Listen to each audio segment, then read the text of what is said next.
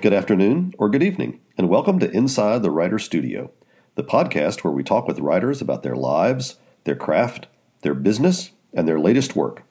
I'm your host, Charlie Lovett, and our podcast is sponsored by Bookmarks. Bookmarks is a literary nonprofit whose programs include the largest annual book festival in the Carolinas. Come visit Bookmarks at our community gathering space and nonprofit independent bookstore in downtown Winston-Salem, North Carolina. My guest today is science writer Neil Shubin, who'd been scheduled to be at Bookmarks on March 29th, but instead will be talking from a distance of much more than six feet about his new book, Some Assembly Required.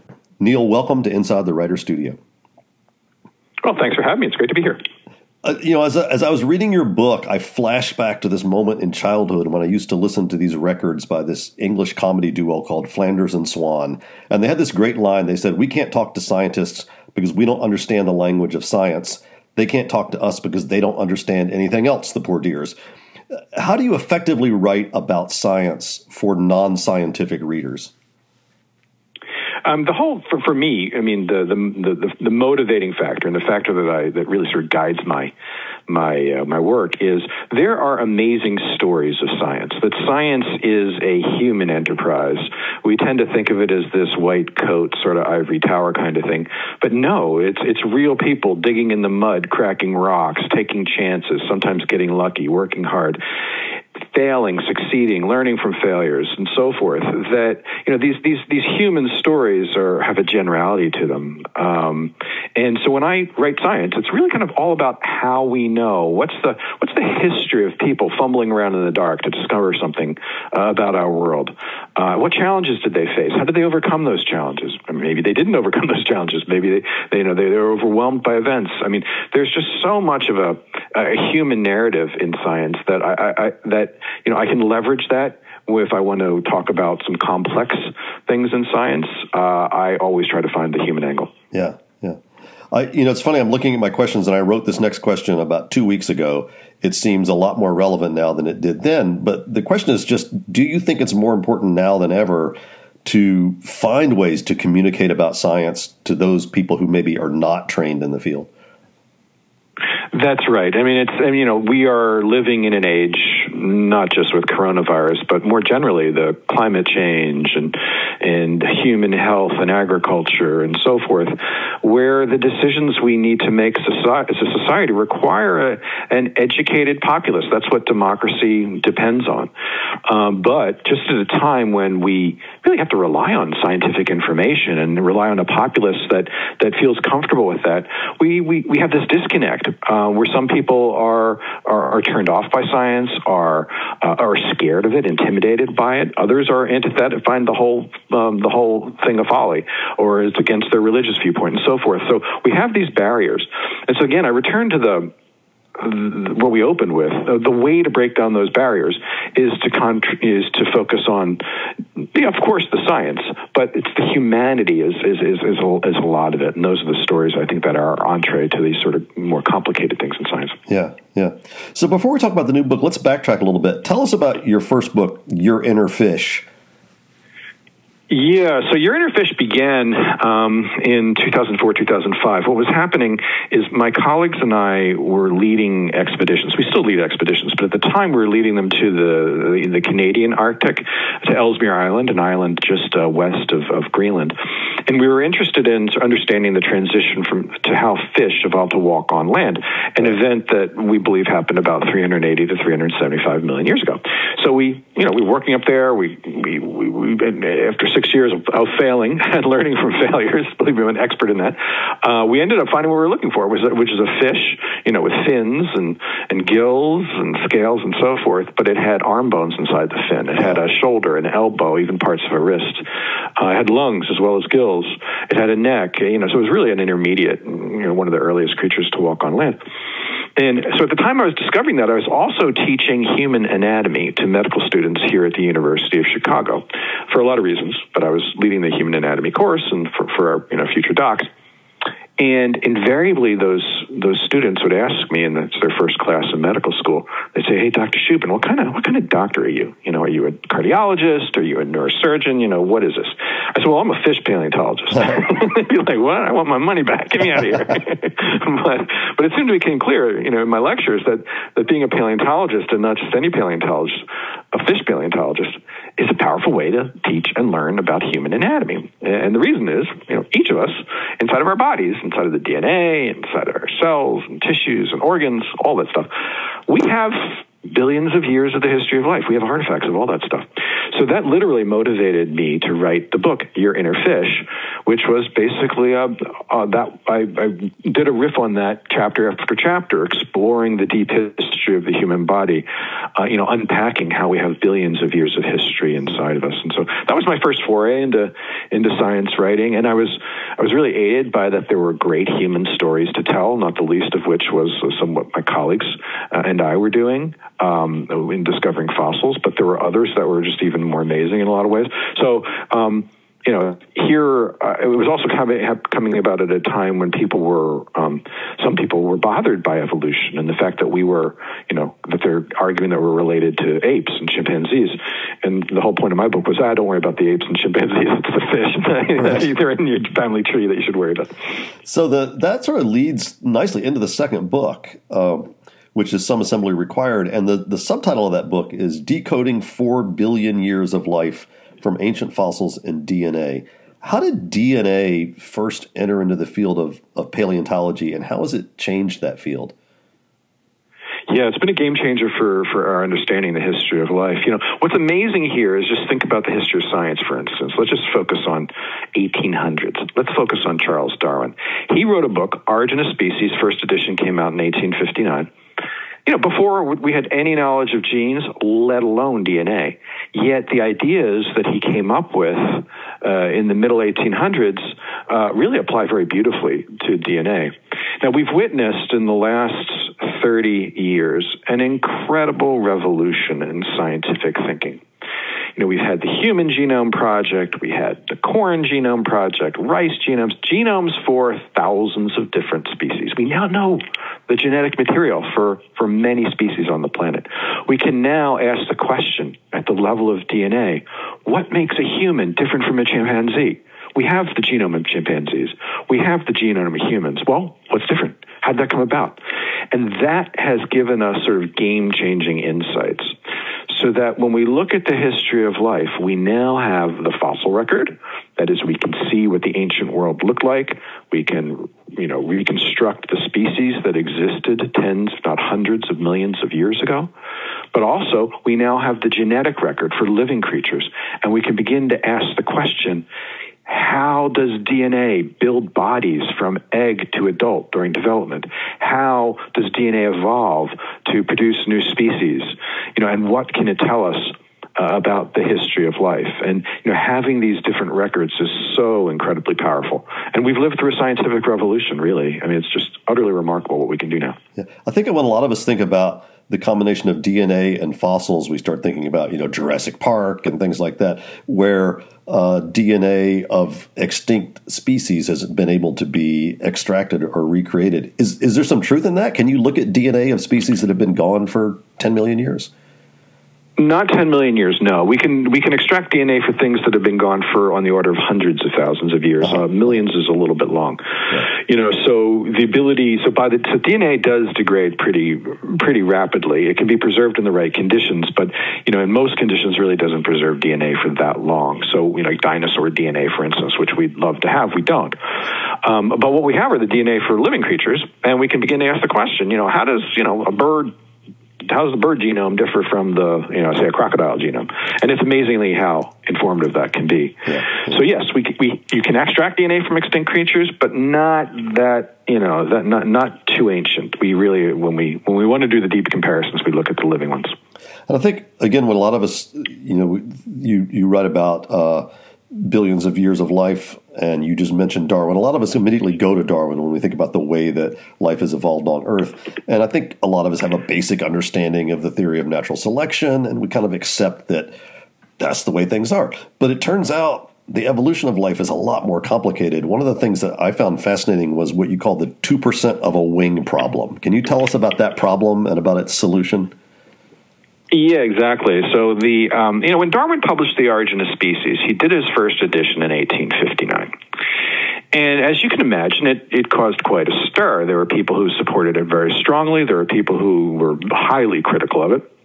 And so one of the things that happened was, uh, in right after 1859, a very famous anatomist by Sir George Jackson Mivart, that's his name, um, came up with an incredible uh, rebuttal to Darwin, very strong rebuttal, and one that Darwin took very seriously.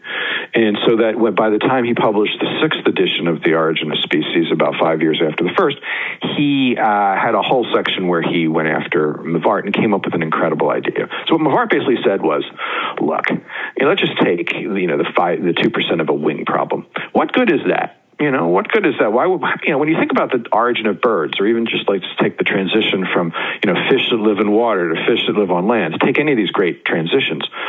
What use are like only partial structures? They're you know if a structure like an organ is only you know how could you fly with two percent of a wing? What good is that? But even more, there's a bigger problem is if you want to compare birds to reptiles or land living animals to fish. It's not just one structure that has to change; it's lots of them. Just think about fish that are evolving to walk on land. They need legs, lungs, necks, all these structures. They'd all have to appear simultaneously. So the two percent of a wing problem is a very general one that that um, Mivart brought up, and uh, uh, that is, you know, what uses a partial structure. So how could you have intermediates? Uh, and the other is so much has to change simultaneously. And how can any big changes happen at all?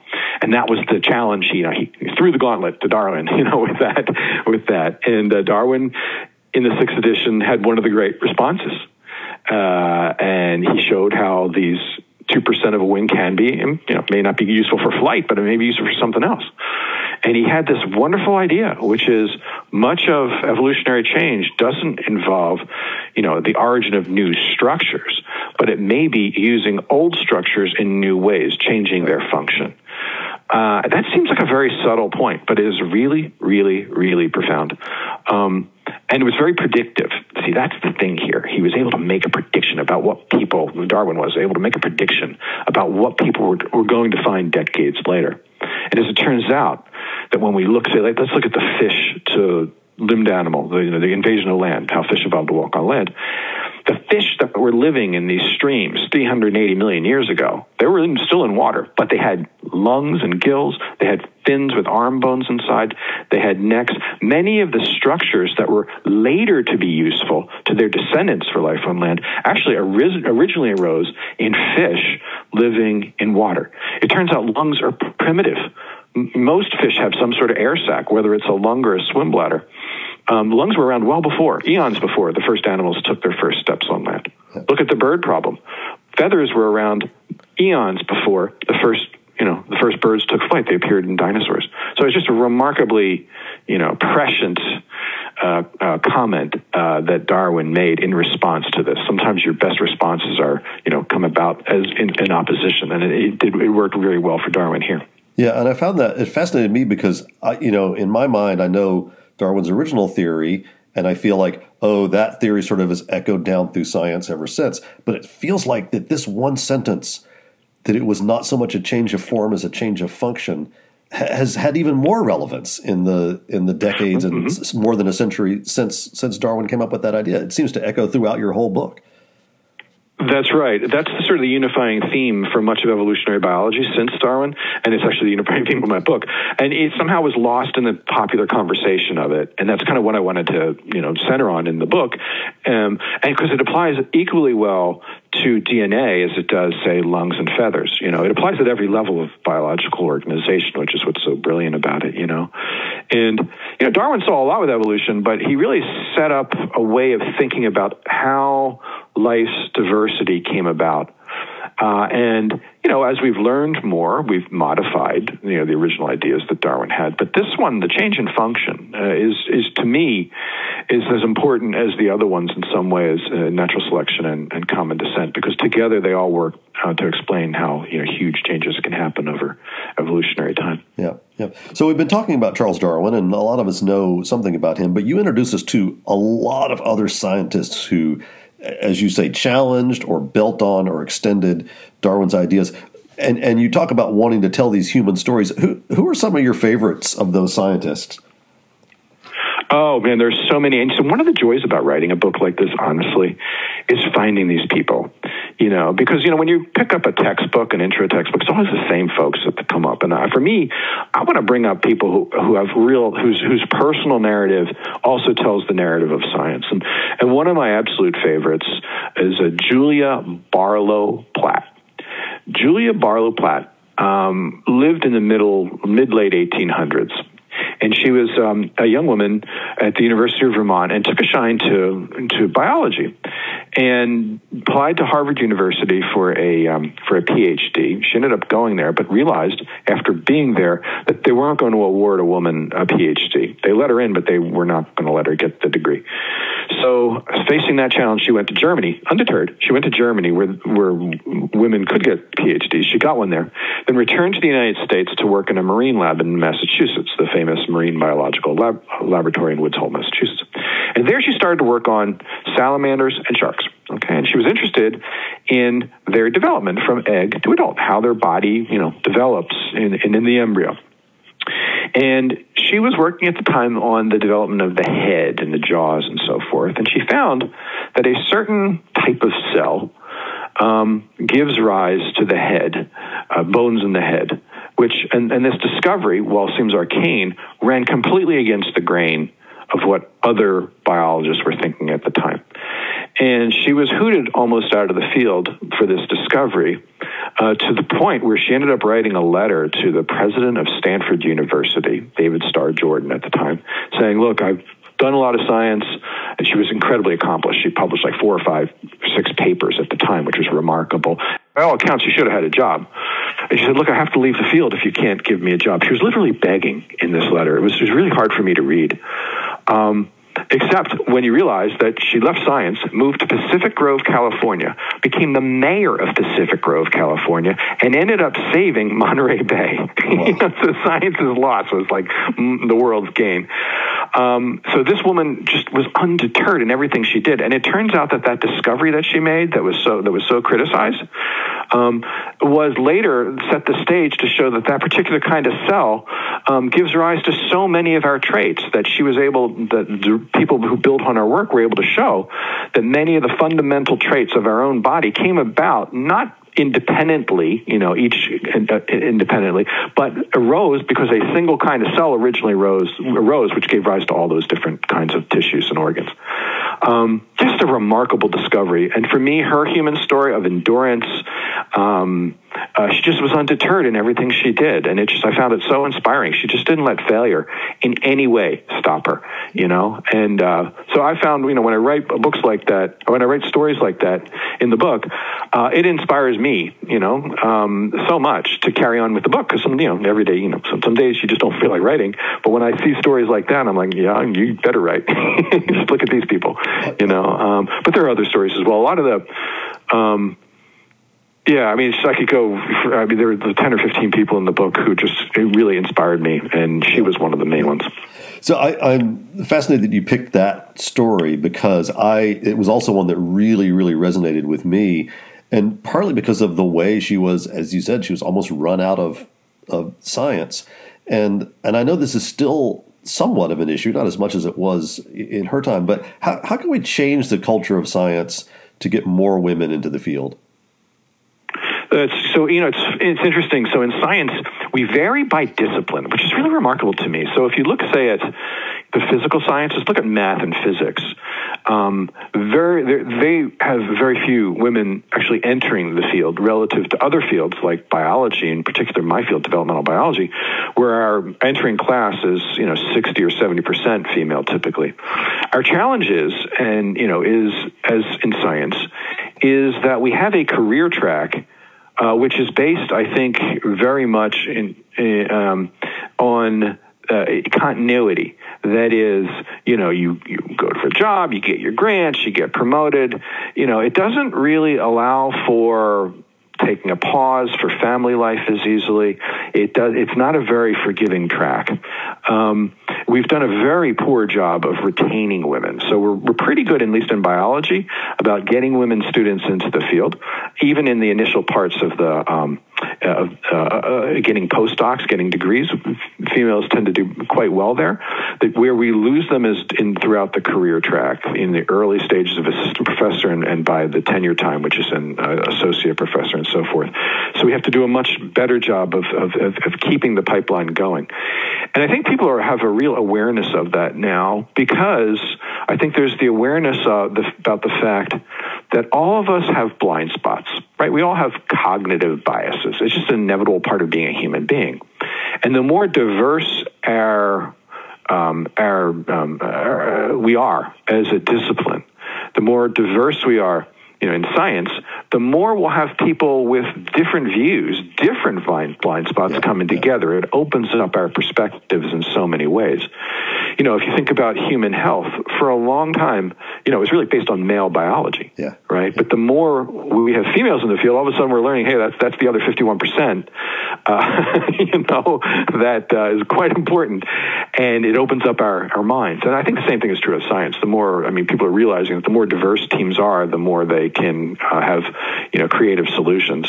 Um, so yeah, it's a real challenge. But I hope you know when I read a book like this, I hope it inspires people. You know, and a, a number of the the, the, the, characters that I that I develop, the scientists that I develop, are female, and that's for a reason because they're the stories I found most compelling. Because you know, in the 1800s and early 1900s, when a lot of these women I read about were working, uh, they were facing incredible barriers. You know, and um, and they they they persevered and did incredible things. Yeah. I often think about when I look back at my own science education that I would have found it much more compelling if, as you do, and as, for instance, Bill Bryson's book about the history of the universe does, that tells me not so much the science, but the history of how we got there, and as you said, the human stories. Um, and I don't know how that would have been presented to me in a ninth grade biology class or a twelfth grade physics class, but but I think it would have engaged me. And so I'm curious: do, do you still teach? And if so, what are your classes like? Yeah, so I still teach. Um, you know, right now, obviously, uh, we're shifting to online education yeah. uh, because of current events. Uh, so I teach a course. Uh, it's actually based on your inner fish. It's for non-majors. Um, so I'm dealing with the population that are mostly going to be econ, history, poli sci, that sort of stuff. Um, and it's it's it's the deep history of the human body. It's like human anatomy and human development, but in you know, but I take apart its multi-billion year history. You know, it's kind of like inner fish, only a, a, kind of a level more difficult than say the the general science book. Um, and you know, the way I do it is again uh, coming down to it. I feel strongly that if we teach students how we know you know, what we know is important, but how we know, I think that's the hook a lot of times. What are the struggles for understanding things? How do we learn about, you know, evolution? How do we learn about developmental biology? How do we learn about life's diversity? How do we find fossils? So I always focus on the how we know because I think, you know, the what we know is going to change and grow over time. But the how we know, the discovery stories, I think they'll be remembered over time you know, by, by students. I like I like to think that. Yeah. yeah. Particularly if they're entertaining, um, and uh, so that's how I teach quite a bit. I'll I like to show quirky characters. Like one of the people in the book is one of the favorites I love to show in class. Bashford Dean. Bashford Dean was a curator at both the American Museum of Natural History and the Metropolitan Museum of Art in New York City, and he had this funny personal quirk. He loved armor. In fact, he founded the armor collection at the Met in New York, which is an amazing collection. He loved armored fish from the fossil record, you know, ones that are about 400 million years old. And he loved like battle armor. He used to walk around Manhattan in battle armor. I mean, really, just an amazingly quirky person, you know. But those quirks made him a great research scientist. And so, you know, I use him as an entree to, you know, the fish with lungs story because he was one of the people who, who discovered that. Well, but you know, those are the details that uh, really are fun. Yeah, I love those those characters. Just in my own uh, research into Victorian England, I mean, there's a there's a guy I don't know if you've heard of him named Henry Henry Acland. Uh, who was really involved in early efforts for sanitation and things, but he was one of these quirky guys who wanted to uh, taste every different animal he could taste. And he would say, "Oh well, you know, vole tastes kind of like bat." You know, uh, it wasn't exactly scientific, but but again, yeah, you see that these kinds of of I don't know if obsessive is quite the right word, but these these quirky personalities um, often have a way of being able to look at the field uh, in in a different way from from the people who are not quirky. I don't know. Well, no, no, I think that's right. I mean, it sort of builds on the point you and I were talking about just earlier, which is, you know, the more different viewpoints you have, you know, of people exploring an issue, the more likely you're going to come up with some, you know, some important results, right? New results. And I think, you know, these quirky people have a different way of seeing the world, right? They, and, and I think that's, that's really important. Yeah. And because we just, you know, we can't be monolithic, you know, in making decisions or in, in, in our discoveries. And so the more diversity we have, diversity in every single way, uh, I think the better for the field. So a lot of us have this sense that scientific discovery just proceeds calmly forward. You know, we do the research, we find the conclusion, we test the hypothesis. Every now and then we have a big leap forward when we discover something new, and everyone agrees about all the ideas and, and that we now hold as gospel. But but you tell a story that's filled with mistakes and politics and infighting and resentment. Uh, talk about that side of, Yeah. of scientific research for a minute. That's right. So, I mean, we only have this sort of gradual progress idea of science where one discovery leads to the next and you know we eventually get it all right uh, only in retrospect. Right, right. when you look back you can you can connect those dots in a linear narrative and that only captures a tiny little fraction of the world. In fact it's you know it's it's it's so simplified it's it's almost certainly false or most in most cases right? What you have at the time you know when people are are, are doing their science is there it's imagine everybody fumbling in a dark room. You know, no lights, just you're fumbling to try to find something just purely by touch. That's what science is about. You know, and you have people bumping into each other. You have somebody finding something, and everybody runs over there. You know what I mean? It's it's a uh, it's it's more like a kid's playroom than it is a, a continual narrative. And what you have is a situation where some people accidentally make a discovery that draws an attention, or sometimes people discover the same thing at the same time and they they, they interpret it slightly differently. Um, no, science is much more of a riot of activity, something you know, something much more complicated than a linear progress of one idea leading to the next. And oftentimes, some of the stories I like to tell are ideas that are wrong, but they were so influent- influential they stimulated other people to ideas that had much more enduring qualities you know? So i will tell the story of ideas that people came up with they were actually good at the time but they turned out not to be correct. And some of the people who were opposed to those ideas actually you know they were stimulated by that wrong idea to, to do something else. Like that's why the darwin Mivart exchange was important but there are others in the book as well. So i love that aspect as well you know because you know people are we're all fumbling around in the dark here um, you know, and that's what science is about. Uh, and we're trying to build on each other, but it's usually much less linear than our narratives, you know, our convenient narratives typically So, Yeah, yeah. Uh, I mean, I, I loved you. You mentioned briefly about the role of accidents in scientific discovery, and that's that's certainly you know a rich vein where people think they're looking for one thing, Oh, gosh, yeah. discover something else. Yeah. Um, so there. A One lot of my favorites is, I t- I'm sorry. No, go ahead. Yeah, one of my favorites in the book was uh, about a guy who he, the labels on his vials fell off. He, he put animals in vials, embryos in vials, and the labels fell off, and he couldn't identify the, the critters in the vials. And that little mistake led to a whole new theory of animal Yeah. diversity. I mean, stuff like that. It's just, it's, I love those stories. Um, I'm also struck by you know there's a lot of fictional worlds out there right now, like the world of the X Men is one that strikes me that are based on the idea of the existence of mutant individuals. But mutant individuals have actually played a major role in the development of genetic science. Can you give us a little glimpse into that? Oh yeah, I mean, so you know, when you're studying, so when you're studying genetics, right? You're you're looking the people who originally some made some of the biggest discoveries in genetics, the most foundational ones, were working on fruit flies, and this is in the 19, 1915, 1920s, 1940s.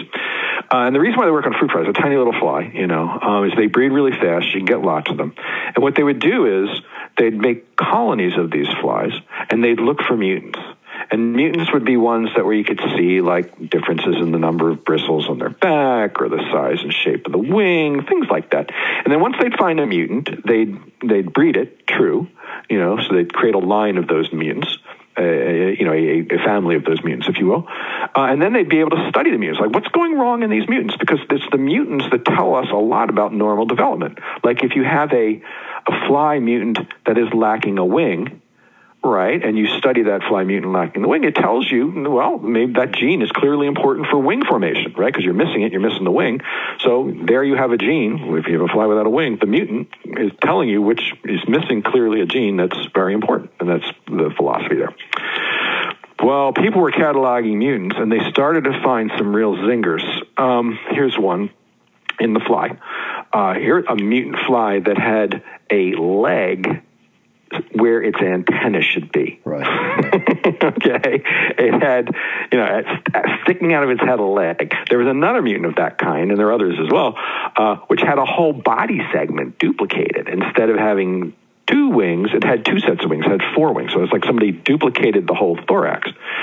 And so people started to make catalogs of these sort of special mutants, and because they're they're clearly showing something, like the these mutants are really showing the genes that are building bodies. Because when you lack them, the body is sort of messed up in certain very predict- predictive ways.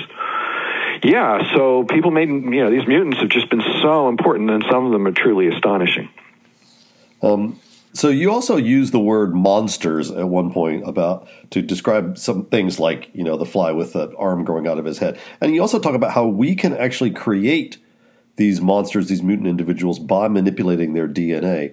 What are the implications of that for the future of caring for the human species, and where ought that to stop? Yeah, so there's actually several questions embedded there, so let me just unpack it a bit. So these mutants that I was telling you about, when we look at them in the DNA, they're basically showing the, the genes that help build bodies from embryo to adult. And one thing we've learned is by looking at those, like the mutant with which has the leg sticking out of its head instead of the antenna, turns out those genes are active in early development of the fly, placing the organs in the right place, right? Turns out we have versions of those genes too. So do mice, so do chickens, so do lizards, so do fish. Turns out the toolkit, the genetic toolkit that builds bodies, is deeply conserved over long periods of time. It's it's a fundamental property of animal life. We have versions of those same genes too. So those were game changing studies because they gave us a new window into how evolution might happen, right? Um, now, your question is actually we can make mutants. We definitely can, and you can do it in lots of different ways. You can hit creatures with uh, ultraviolet with radiation. Uh, you can actually now get in there and manipulate the DNA. You can get in there with a technique called CRISPR-Cas genome editing. There are other techniques as well. Get in there and rewrite the DNA, cut and paste it. You can take the genes out. You can put new ones in. You can swap them among species. I could, in fact, we do. We will take the genes of a fish and we could put them that, that make fins and we can put them in mice and ask what happens. We could put mouse genes in fish. We could put human genes in fish um, and then watch what happens during development. These are all experiments we can do. So there's a brave new world in sort of genetic capabilities, and obviously we now have to ask the question, you know, what are what are appropriate uses of these kinds of, of technologies? Because clearly they're a you know a Pandora's box. I think there are some cases where pretty much most people would universally agree where we want to use these technologies, you know, even in humans. We, let's say they cure a, a, a genetic disease, right. and they can cure that genetic disease with, you know, uh, 99.99% efficacy. Well, I think we'd all agree, yeah, we want to be in there. We want to do that. But there are other uses, I think, that are much, much more difficult, uh, and those would be performance enhancing ones, yeah. Yeah. ones that put the embryo at risk. You know, those are ones I think that um, you know most people would look away from, uh, and there are strong arguments, uh, very strong arguments, not to do them, particularly because these techniques aren't guaranteed to you know work universally. They can do more harm than good. You know, so there's a range of these conditions. You know, so when we're talking about treating a you know genetic disease, uh, sure, that you know with low risk. If we're talking about performance enhancing sorts of things, I think you know most people would uh, would uh, look away from that. Yeah, yeah. So you're a paleontologist by trade. Um, I read last week about the discovery of a bird-like dinosaur that weighs a tenth of an ounce. Which I, know, we think of dinosaurs as yeah. being gigantic. Uh, I'm not going to get the name pronounced right, but it's Oculudentavis. We've been digging up dinosaurs for you know a couple of centuries. If you had to guess, what what percentage of their species do you think we've even discovered yet? Oh no, we haven't. You know, we. It's amazing we have any fossils at all. It's incredible because you know you think about what it takes for a critter to make it in the fossil record. You know, obviously they die and they have to be buried buried very rapidly in a situation where their bodies are relatively uh, uh, preserved and undeformed for eons, you know, millions and millions and millions of years. You know, so clearly what we're sampling with the fossil record is really kind of only the tip of the iceberg of, of the diversity of creatures that are on the planet at any given time. And um, so you have to take that into consideration. Yet, despite that, we know so much, like the bird in amber that came out, the little mini bird in amber that came out last week, or, uh, or the human fossils, you know, Lucy and all the hominid fossils we have, you know, um, showing the origin of some of our traits, or the fossils that we discover that tell us how fish to walk on land the fact that we can find anything like these at all still, you know, still brings me a considerable amount uh, of joy. You know, so you think about the more we learn about the fossil record, the more we realize that life just has an enormous diversity and has had that enormous diversity for billions of years, you know, and we're just only sampling the sort of the tip of the iceberg. Yeah. yeah. I, I want to go back before we finish to this this idea of using old features for new ways, and, and I'm going to quote from the book here. You you call it using ancient features in new ways opens up a world of possibilities for descendants what is what does that idea mean for our future, for the future of, of what we now call humankind? Well, you think about our future. Our future is a very technological one. You know, we're going to be, in fact, our immediate future is a very technological one. You know, you think about what's how what's affecting our world right now. You know, it's a little tiny piece of genetic material, coronavirus, in a in a shell, and that can change the world you know? And so you know our future will really depend on scientists understanding that genetic material and how to stop it and you know i mean and how to disrupt it uh, and disrupt its, its activity on cells. But that just applies more broadly. You know the many of the problems we face going forward, you know, are ones where we will have to come up with technolo- technological solutions, whether they're devices or gizmos or pharmaceuticals or cultural practices or educational practices or ways of behaving and so forth, that it's really going to take science to do that. And when we talk about science, you know, with science, we're repurposing ideas all the time. It functions like evolution. You know, we're taking old ideas and modifying them in new ways. You know, we're combining ideas in different ways, just like evolution has. So I think the pathways that evolutionary change has taken over billions of years are the ones that our own ideas are taking and technologies are taking uh, going forward. Uh, and uh, you know, we uh, you think about the kinds of technologies we have now. Uh, they are, you know, they are so utterly, they're utterly more powerful than what we had even 20 years ago. You know, had if coronavirus struck 25 years ago, before we have all the had all the genetic tools we had now, we would have a long wait you know before there's um, before there's any amelioration. Yeah. But now we can communicate very rapidly and do social distancing. We know a lot about um, you know uh, sanitation and and hand washing, but also we know a lot about viruses and how to stop them. So that's what uh, lends me some optimism. Yeah, yeah.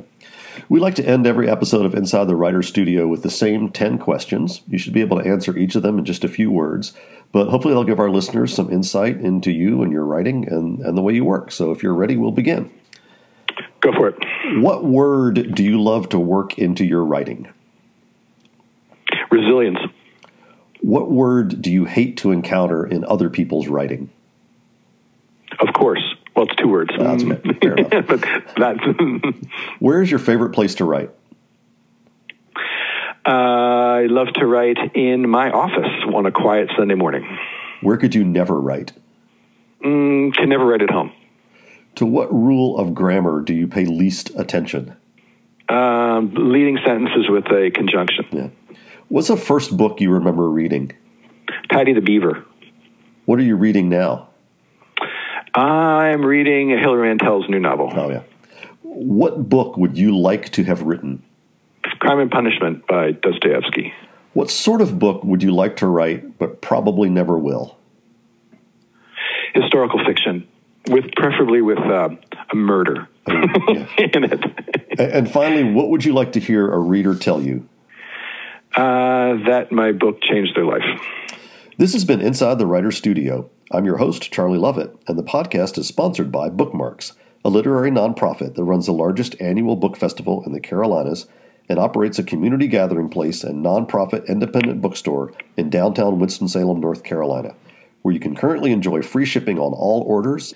To find out more about Bookmarks and all its programs, visit www.bookmarksnc.org. My guest today has been Neil Shubin, whose latest book, Some Assembly Required, is available wherever books are sold. Neil, thanks for joining us. Oh, it's great to be here. Thank you so much. If you've enjoyed Inside the Writer's Studio, please consider posting a review or rating on Apple Podcasts or wherever you get your podcasts. Inside the Writer's Studio posts new shows on the 1st and 15th of every month.